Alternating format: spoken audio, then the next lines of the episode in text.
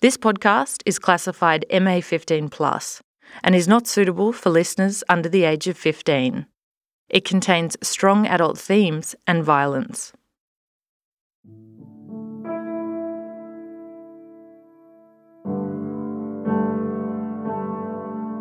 It was the discovery no one wished for. And then the police cars turned up and they closed off both ends of the road, said nobody was allowed to go near there. We are investigating this matter as a murder. And that's when we realised they'd actually found a body.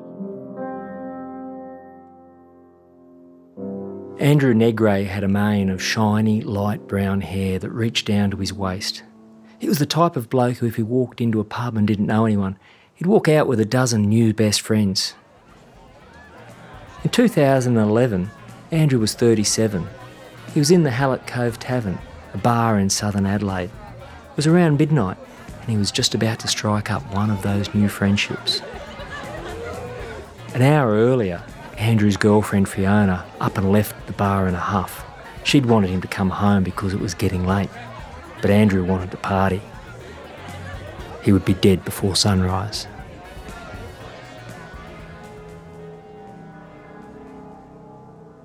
Andrew's murder case is an example of how, in South Australia and Queensland, a suspected gay murder can become not a gay murder. We touched on it briefly in an earlier episode the so called gay panic defence. Andrew's girlfriend had left the pub. There he was, flying solo at midnight, when Michael Lindsay walked through the door. Michael had his sisters and a few mates in tow, and Andrew, being the guy he was and looking for some company, struck up a bit of a conversation and hit it off with them right away. At around 1.30 in the morning, Andrew and his new crew of friends left together, all headed back to Michael's place, where they cracked open another round of pre-mixed bourbon tinnies. Around this time, Andrew's girlfriend Fiona woke up in her bed alone. Wondering where he was, she rang his phone. It was answered by his new friend Michael, who told her to come on over. There was a party going on. So Fiona jumped in a cab. She arrived at Michael's place and hung around for a while. And even though it seemed to her that everyone else was having a good time, and as much as Michael might have tried to get her into the swing of things, she just wasn't into it. Fiona was overheard that night yelling and swearing at Andrew, wondering why he'd endanger their relationship by hanging out at a party with people he didn't even know. She called a cab and left. Michael told Andrew he was cool to stay the night if he wanted, and the group kept drinking out at the Bergola. Michael's sister Ashley would recall someone making a comment that night about someone being gay. Next thing, there was Andrew straddling Michael's lap and moving his hips backwards and forwards, having a laugh. The whole group saw it and heard Michael tell him to stop. Andrew apologised to Michael for straddling him, and Michael accepted. Now, what follows are excerpts from the court documents, read by actors. Just don't go doing shit like that again, because I'm not gay, or I'll hit ya. Michael's partner, Mel Glover, the mother of his son, wasn't impressed. She growled something at him, saying she wanted this bloke out of there.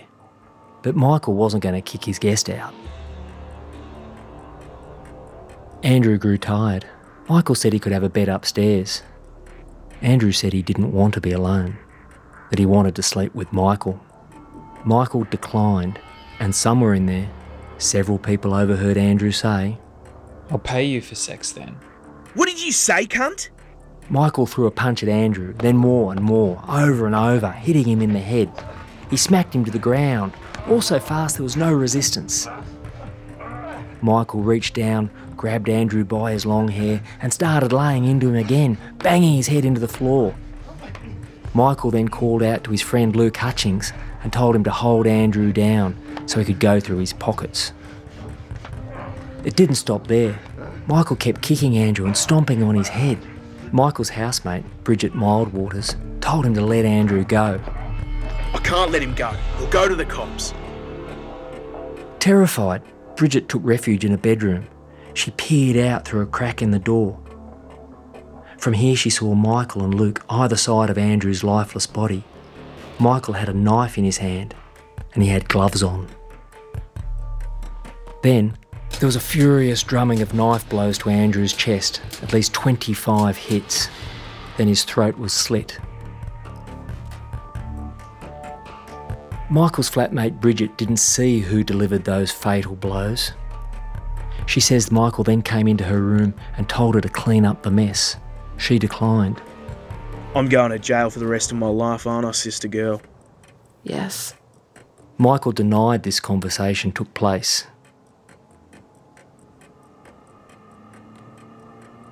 Michael and Luke dumped Andrew's body in a wheelie bin down at a nearby creek. It was found a week later. Michael then stole a Subaru Liberty, robbed a convenience store, and was captured a few days later, 100 kilometres away in Tailem Bend. It was the discovery no one wished for. Just hours after Mr. Negre's family made an emotional plea for him to come home, a body believed to be his was found in these bushes near Glade Crescent. And then the police cars turned up and they closed off both ends of the road, said nobody was allowed to go near there. And that's when we realised they'd actually found a body.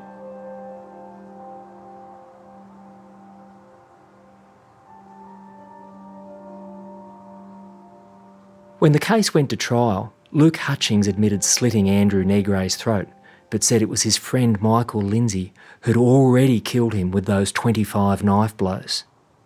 Michael, on his part, argued that it wasn't him that killed him, it was all Luke. But the jury found Michael guilty of murder, and the judge sentenced him to life with a 23 year non parole period. This is where the gay panic defence comes in. Michael and his legal team appealed the decision on the basis that provocation was not put properly to the jury. Basically, Andrew cracked onto Michael, Michael was provoked, causing him to react violently. Here's how this defence became possible in Australia. Up until the early 70s, the gay panic defence was not a defence of provocation, but of insanity. The logic went that the accused would say the deceased person had made a homosexual advance towards them, and that that had triggered a latent homosexuality in the accused. And that was akin to a bout of insanity, because back then, being homosexual was considered a mental illness. This insanity then caused the accused to inflict fatal violence on the victim. And because at the time of death the accused was considered to be insane, they couldn't be held legally responsible for their actions and couldn't be found guilty of murder. Since homosexuality has not officially been considered a mental illness since 1973, the defence has morphed into a more straightforward matter of he came onto me and I flipped out. And this legal defence can still be used in court in both Queensland and South Australia. Michael Lindsay appealed on these grounds. Now, this is the thing.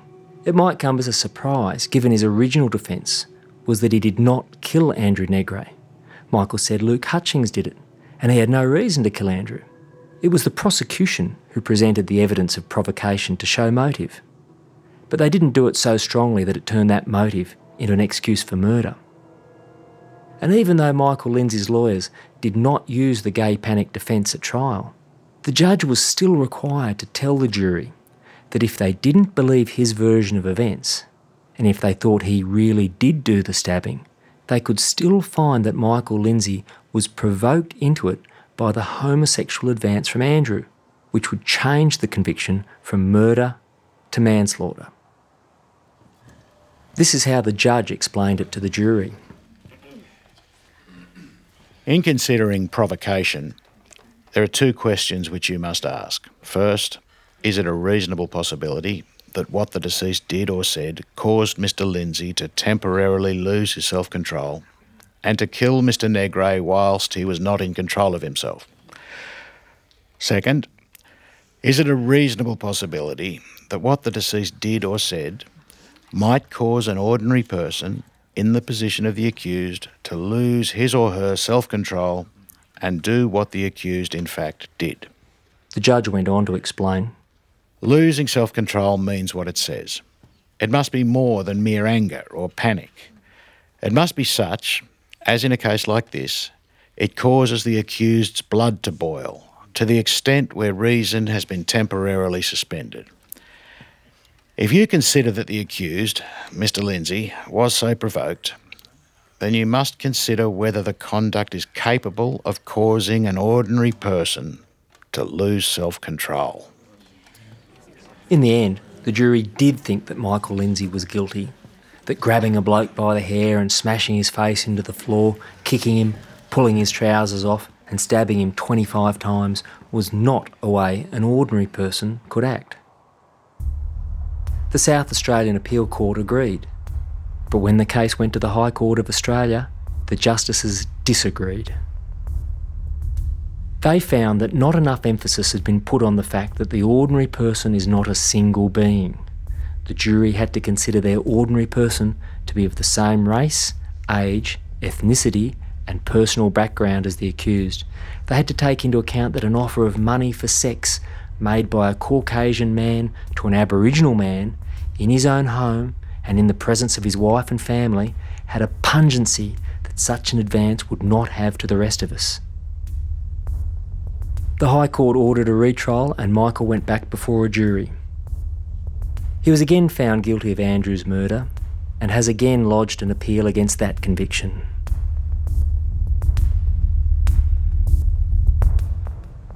The case of Andrew Negre's murder is ongoing. As with all the stories in this series, his murder and the cases of Jim Blaxland, Dr. George Duncan, and David John Saint, there is no resolution. There are no answers and no conclusions, but there are lessons. We've traced back through decades of South Australia's history, and the treatment of lesbian, gay, bisexual, transgender, queer, and intersex people remains very much a current issue. A recent Melbourne study showed that 7 out of 10 LGBTQI people still don't report assaults and harassment. Earlier surveys had that number at 9 out of 10. A 2010 study in Queensland showed 23% of LGBTQI people had been victims of assault in their lifetime, three times the state average. There is some good news. Police forces across the country have made huge advances in the way they deal with LGBTQI communities. All Australian police now have lesbian and gay liaison officers to bridge the gaping chasm that has historically existed and still exists between the two sides. And it's a bridge that's needed. Gay bashings and murders continue. As recently as 2015, two men were convicted of the vigilante style murder of 48 year old Warren Batchelor in a Perth toilet block. Their aim? To rid the area of gay men. But in this instance, the institutions dealt with the case appropriately, and the killers were sentenced to jail for long stretches. This outcome, a conclusion, justice, is the least that the victims we've heard about in this investigation could have hoped for.